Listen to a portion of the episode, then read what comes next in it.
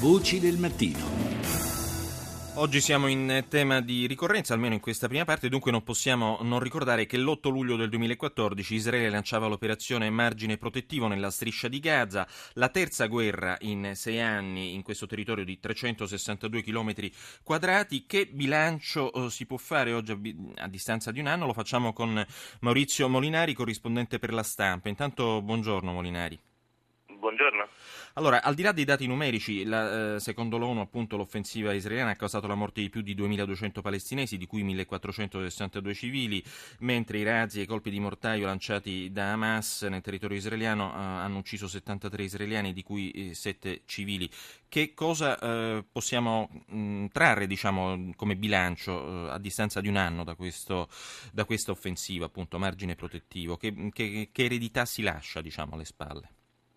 Ciò che colpisce il grande indebolimento strutturale di Hamas a Gaza, come anche la consapevolezza da parte di Israele che una vittoria decisiva sul piano militare è difficilmente eh, raggiungibile. Forse queste sono le premesse che spiegano perché i due eh, nemici acerrimi in realtà stanno trattando in segreto l'ipotesi una tregua decennale. Ecco, ma quanto pesa in questa decisione, soprattutto da parte dei vertici politici di Hamas, eh, la situazione economica? Perché appunto ricordiamo, secondo la Banca Mondiale, nella striscia si registra il più alto tasso di disoccupazione al mondo, pari al 40%, e tra i giovani questa cifra sale al 60%, senza contare che circa 100.000 sono le persone senza una casa e le strutture sanitarie, la, rete, la rete idrica e le scuole sono ancora in gran parte distrutte o danneggiate, insomma una situazione un po' eh, ai limiti del collasso.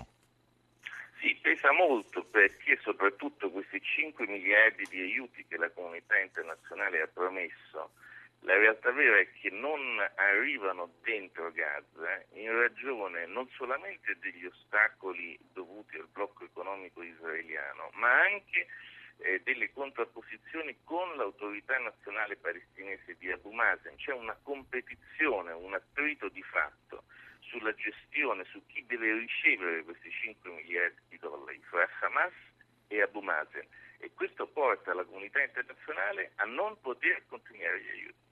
C'è un'altra competizione che eh, è presente comunque tra Hamas e le organizzazioni salafite che seguono una corrente estremamente radicale dell'Islam eh, sunnita, in particolare con lo Stato islamico, il califfato. Insomma, finora eh, c'è eh, in particolare la brigata Sheikh Omar Hadid che ha rivendicato peraltro il lancio di due razzi il 26 maggio e il 3 giugno sulla cittadina israeliana di Ashkelon e comunque lo Stato islamico sta minacciando diciamo, la striscia eh, Hamas di voler trasformare la striscia di Gaza in un altro dei suoi feudi euri, dato che Hamas sarebbe in qualche modo troppo moderato sul piano dell'applicazione della Sharia?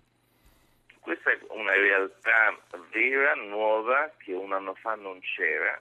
Uno dei risultati dell'indebolimento di Hamas eh, dopo il, l'operazione margine protettivo è stata l'affermazione di queste cellule salafite.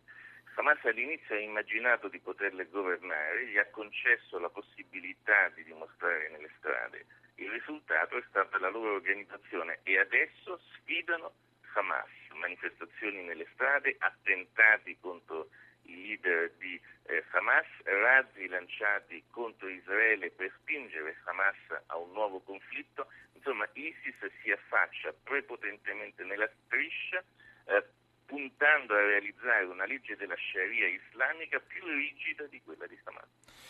Forte tra l'altro di un retroterra nel Sinai in cui sta impegnando fortemente anche eh, a fondo eh, l'esercito egiziano.